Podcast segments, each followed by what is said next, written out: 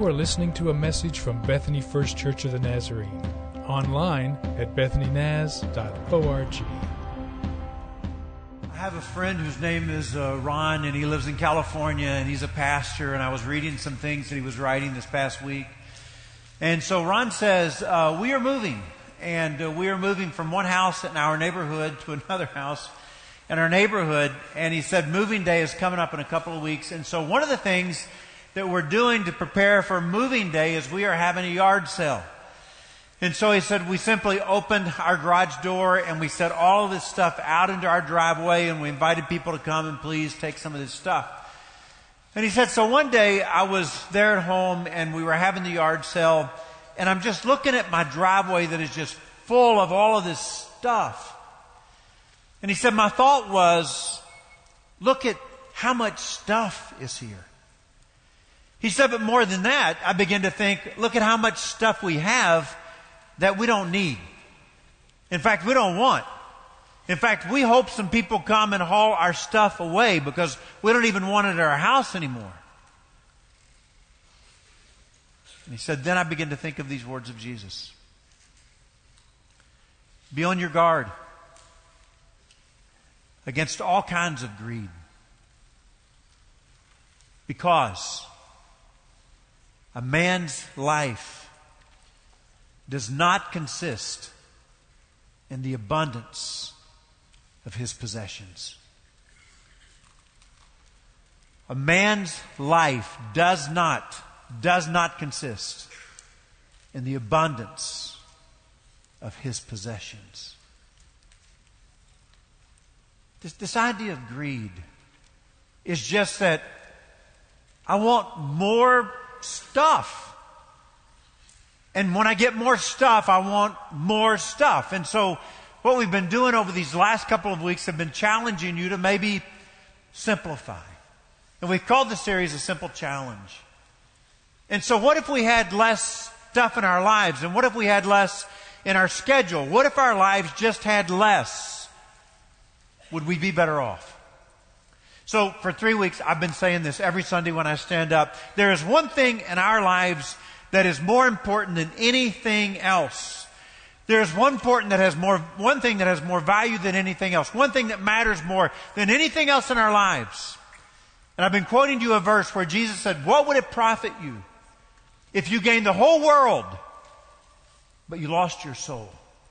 So what if you had all these other things? What if you got them all, but you lost your soul?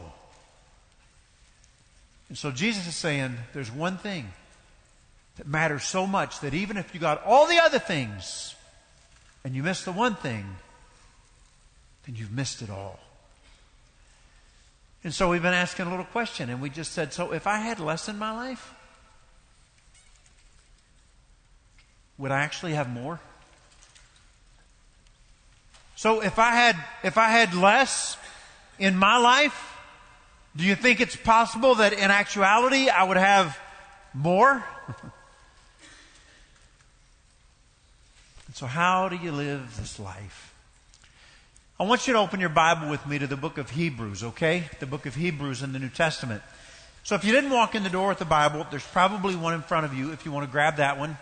And if you're saying, uh, I don't know if I want to pick it up, I'm not sure where Hebrews is, Uh, just grab the Bible, open it up, and go almost to the very end of the Bible, okay? And just kind of start flipping backwards, and you'll find Hebrews right away, all right? Hebrews chapter twelve, and I'm going to start reading with verse one. So, the book of Hebrews is written by a guy who has been teaching some young Christians in the city of Rome. And right now he is separated from them, and he has a great concern. And the great concern that he has is simply this, that they may be tempted to lean toward Judaism. And so he really just talks to them about Jesus. The whole book, he just talks about Jesus. I mean, he starts it this way. In the past, God used to speak through his prophets at various ways and many times. But in these last days, he has spoken to us through who? Jesus. He is the heir of all things. God created all things through him. Jesus he's talking about. He is the exact representation of God. He is the radiance of his glory, Jesus. In all the book, he talks about Jesus. And, and so when we get to chapter twelve, here's what he says. You ready? Verse one. Therefore, I'm going to pause, because every time you find the word therefore in the Bible, you should ask, what is that there for? All right? Therefore, it's connecting chapter eleven to chapter twelve. He's just kind of reaching back up into chapter eleven. Since all these people live by faith, therefore, okay, since we, now we were talking about all these people who live by faith in chapter eleven, now we, therefore, since we are surrounded by such a great cloud of witnesses, all these people who lived by faith, here's what we should do. Let us throw off everything that hinders and the sin that so easily entangles. And let us run the race with per- perseverance, rather, the race marked out for us, fixing our eyes on Jesus, the pioneer and perfecter of faith. For the joy set before him, he endured the cross. He's going to talk more about Jesus. Scorning its shame, and he sat down at the right hand of the throne of God. So consider him who endured such opposition from sinners, so that you will not grow weary and lose heart as you run this race. This is God's word for us today. Um, I mentioned a while ago that we do a race every year called the Swazi five K. It's such an awesome thing. So here's, here's what we do with the money that we raise, okay? Most of the money goes to a little country in southern Africa called Swaziland, where many people are dying with AIDS. And, and and people who have AIDS obviously have no way many times to gain an income or to provide food for themselves or maybe their families, their children. And so I got to tell you that I've been there a few times, and I've been to those homes, and I've carried those buckets of food into those homes of people who have very little to eat. And you may ask, so if I paid my money and participated or not participated in the five K, you're telling me that my twenty bucks or twenty-five, whatever it is, is going to make a difference. Let me, let, let me just look you in the eye for a minute and tell you, it is going to make a difference in somebody's life. And so I think about participation being the key. If everybody who attends our church paid the fee, whether you ran the race or not, we would raise like maybe close to one hundred thousand dollars. It's just awesome. So some things I would recommend you not do. So I would not do this. I would not say to my spouse, by the way, I've noticed your waistline and I paid your fee. You need to run in the five K. That is not a good way to keep a marriage happy, okay? But you might say, hey, I paid your fee and my fee, whether we run or not, we want to be a part of what God is doing to help these people who are struggling in southern Africa and help our after-school program.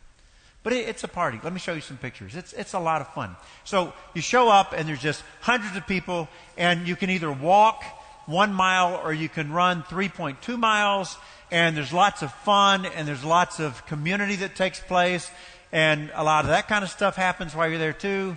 And then, you know, we have just these really sweet, sweet people who take a walk. So it's awesome, awesome. So you come to church on Sunday and you open the Bible together, and the Bible says, you know what? Living this Christian life is a lot like running a race. It's kind of like that. There's a lot of comparisons. And so this language is kind of neat. We are surrounded by this great cloud of witnesses. All these people who lived by faith, who trusted God and proved that God is trustworthy. And they finished the course. They actually did it. They made it.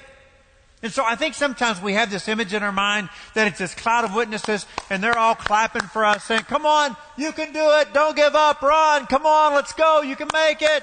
But I, I don't think it's as much like that. I think instead of them looking at us, I think it's more about us looking at them. And I think because we see that these people live by faith, they trusted God and they made it, and you know what? You can make it too. So you look at them for your inspiration. But here's what happens. Every time you come to a service like this and the p- preacher gets up and he starts talking like I'm talking, there's somebody sitting in front of me, looking at me right now, and they're saying to themselves, they're saying to me, okay, Rick, I understand, but if life is like a race, guess what? I'm not running it very well.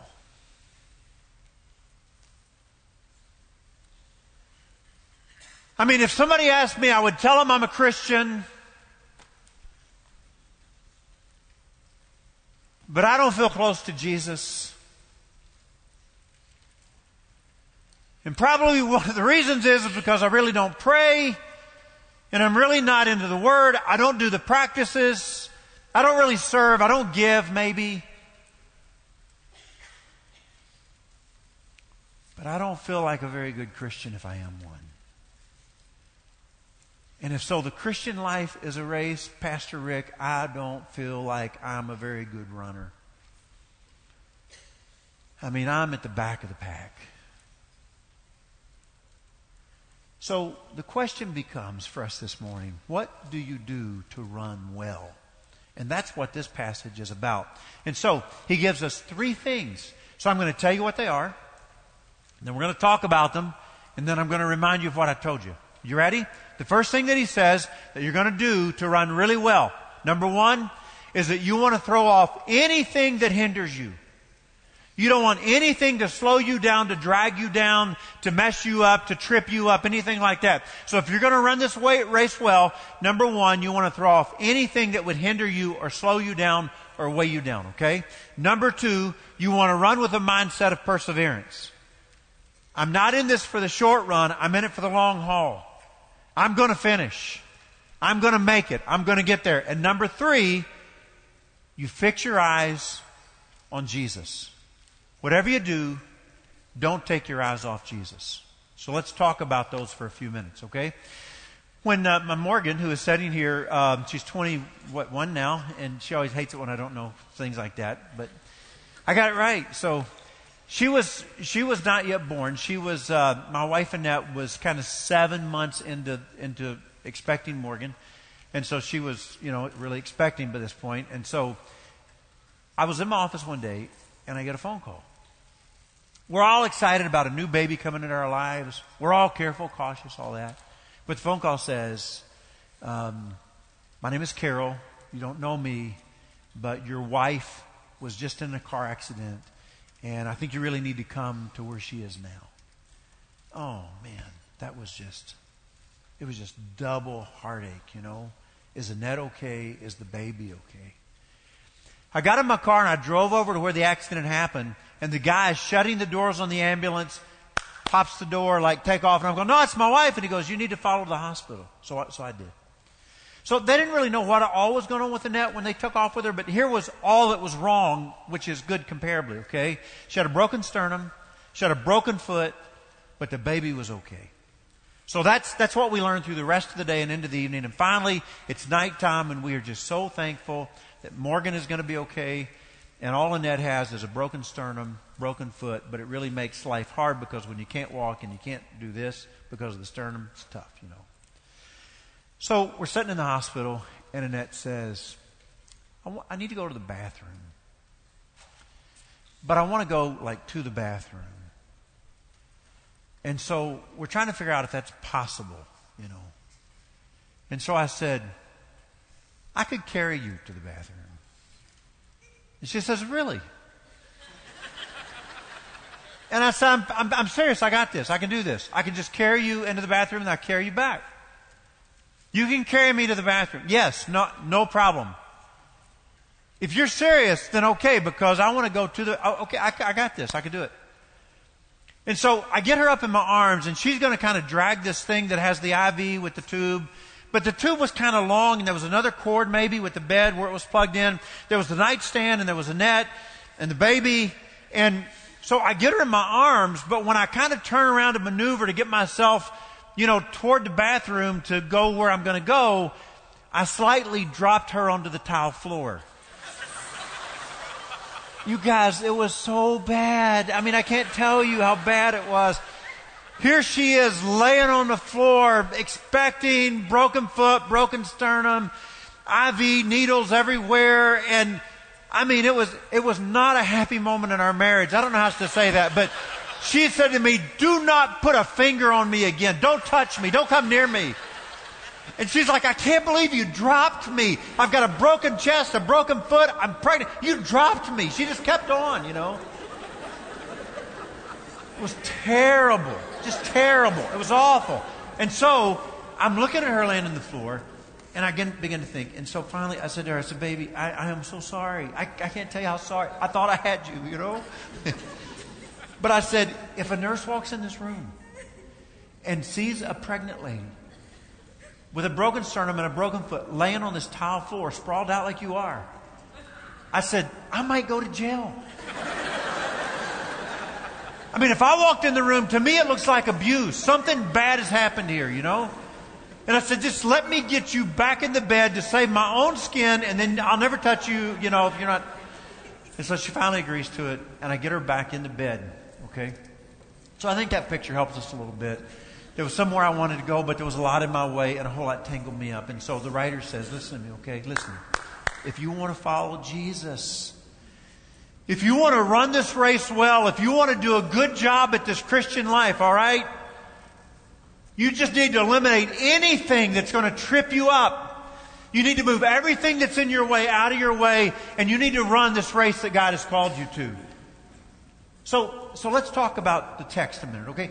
Two words that he uses, and both are very important. One word that he uses is ankos, okay? Um, uh, yeah, K O S, ankos. And, and what it means is any encumbrance, okay? So like a weight. You know how runners, they get up to the starting line and they got on a warm-up jacket and the warm-up pants they've been running up, thus they call it the warm-up outfit, okay? And so when they get ready to run, though, they unzip the jacket, take it off, take off the pants. Now they're ready to run. They don't want the extra weight, right? You don't want to run with added weight. The second word that he uses is armatia, Greek word from the original Greek language where the New Testament was first written, which simply means missing the mark, wrongdoing, sin against what God wills for you. And so if you look back at that word, laying on your lap in your Bible, you'll see that it doesn't say sins. It says sin. He's not talking about the habitual sin that maybe you struggle with in your life. He's talking about something bigger than that, this tendency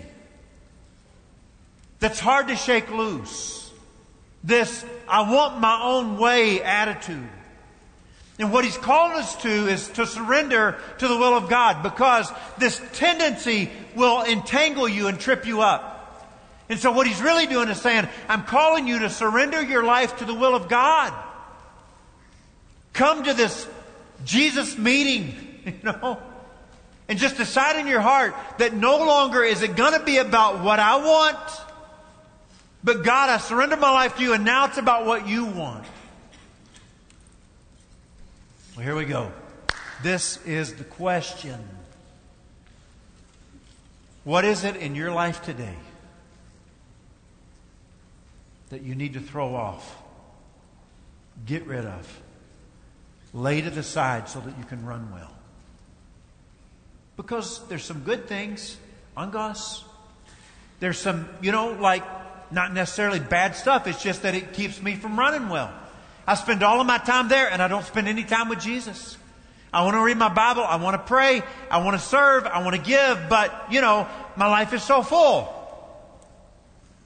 Is there something like that you need to lay off? Or is it this will that I have in myself that I say, it's hard to surrender to God. I want to do what I want to do. So, so here's the question. What is it in your life today that you need to put to the side? I want to ask you a question in a different way. This one might sting just a little bit, okay? If you sat down with somebody who loves you and knows you very well, and you look into their eyes and you said, be honest with me, okay? What is it in my life that I need to throw off in order to live this Christian life really well? What would they say to you?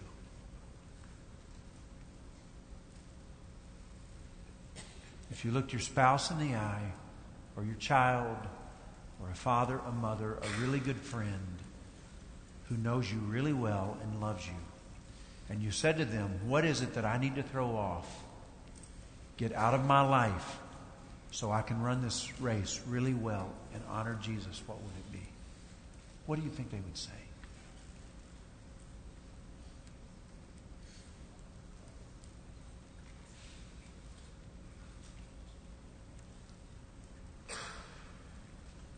Do you know when my life is the least cloudy?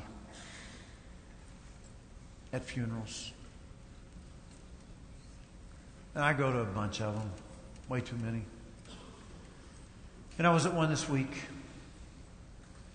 A guy named John Bundy passed away. And all of a sudden the important things bubble to the top. And you don't have to think hard to figure out what really matters in life. And we celebrated the fact that John Bundy finished the course. And that's the second thing that the writer talks about. Number one, throw off everything that hinders you. Number two, run with perseverance. He's talking about steadfast endurance. It's getting my mindset that says, I'm finishing this thing. I don't care what happens, I'm finishing. I'm one day going to say with the Apostle Paul, I kept the faith, I finished the course, I'm not in it for the short term, I'm in it for the long term, and I'm going to finish. And then he says one more thing. I had a friend whose name was Jeff who lived in Cincinnati when we lived there, and when Hurricane Katrina hit New Orleans, he was an architect, and in his firm one day he said to a few of his friends who he worked with, I think we should go to New Orleans. And so without really much direction, they just all jumped in an S U V after work one night and they drove to New Orleans and they stayed for a week. And so they just went around looking for people they could help. He said, what we did mostly was we would go into a house that had been flooded, maybe two or three feet of water, standing in it for a few days. Now the water's all run out, and, and we would go in and we would just take everything out of the house. It was all soaked anyway. We threw it in a big pile out by the street, and the idea was that somebody would come and haul it away. And so he said, there were just big piles of everything you would have in your home. And I'm standing there one day because it's hot, it's humid, I'm sweating. I take off my gloves, I'm wiping the sweat off my forehead. And in front of me is this pile of stuff we've taken out of this house. And he said it smelled so bad. Pictures, bedspreads, curtains, clothes, trophies, computers, T Vs, you name it. And it stunk.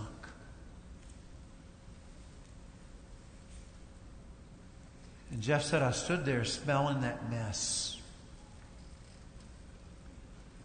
And here was the thought that came to my mind. I wonder if all of the things that we pile up in our lives, all the stuff, I wonder if it ever becomes a stench to God.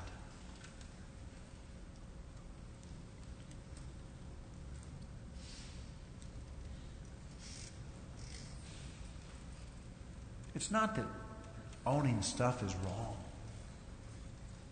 It's not that owning stuff is even bad. It's why do we own it and what do we expect it to do for us? So here's what he says. Fix. Okay? So I'm going to take you back to another Greek word, the language the New Testament was written in, and it's aphorao. Okay? Aphorao. I'll say it and you say it. You ready? Aphorao. You know what it means? Okay? It means to look away from everything else and fix your eyes on one thing. So I'm not going to look at all these other things, but I'm going to fix my eyes on one thing. And he says, fix your eyes, look away from everything else, and fix your eyes on Jesus. So here's the deal about possessions.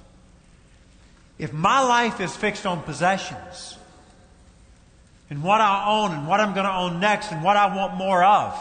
If that's the essence of my life, if that's most important to me in my life, then my eyes are not fixed on Jesus, okay?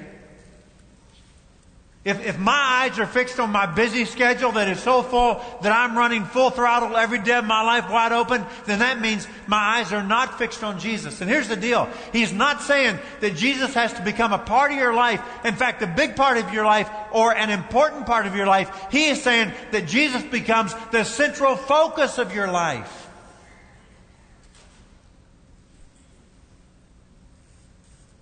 So when somebody says, Jesus is a very important part of my life, I'm not really that impressed. It's that He becomes the central focus of my life. Because He is the pioneer. He finished the course first. He's the protect, the perfecter rather. He finished the course. And He becomes our example. And so I try to live my life like Jesus lived His life. And I keep my eyes there. And I try to love like He loved, and I try to serve like He served, and I try to give like He gave, and I try to walk like He walked, and I try to talk like He talked. I just want to be like Jesus.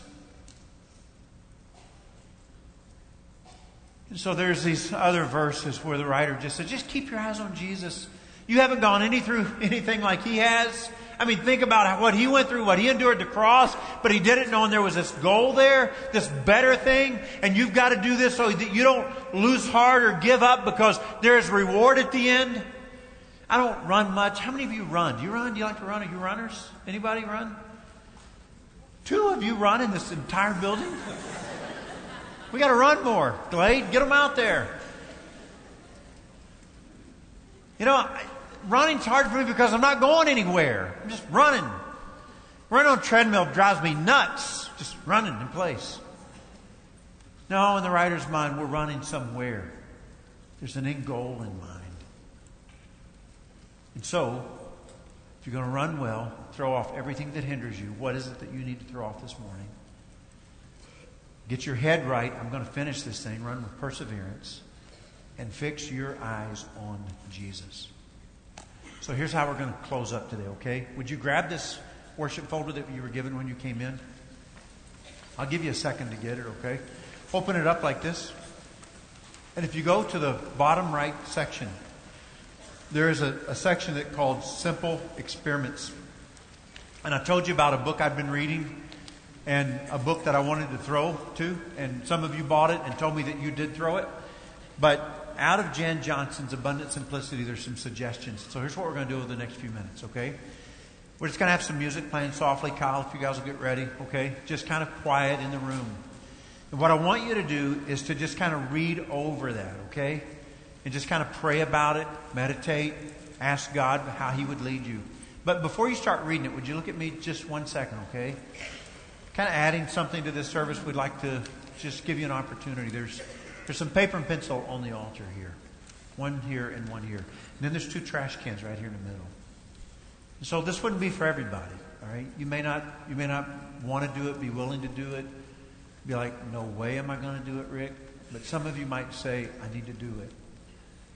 And so the challenge is, after you've taken some time, to get up and walk down and to write on the piece of paper what it is that you need to throw to the side. I got to get this out of my life. It's keeping me from running well. It's weighing me down. It's slowing me down. It's keeping me from being what God wants me to be. And when you finish writing it down, you can tear it up into pieces. You can wad it up. But throw it to the side. Put it in the trash can. And this week, when the enemy taps you on the shoulder and says, hey, say, uh-uh. I threw it to the side at church on Sunday morning. It's not part of my life anymore. I'm done. Not giving in. It's not a part of me anymore. So let's just take a little bit of time together, okay? Do some praying, some thinking, some real honesty with you and Jesus. If you want to come down and put something in the trash, you're welcome to kneel and pray for a while. The altar's always open. You can always come and pray. So we'll take some time to focus, okay?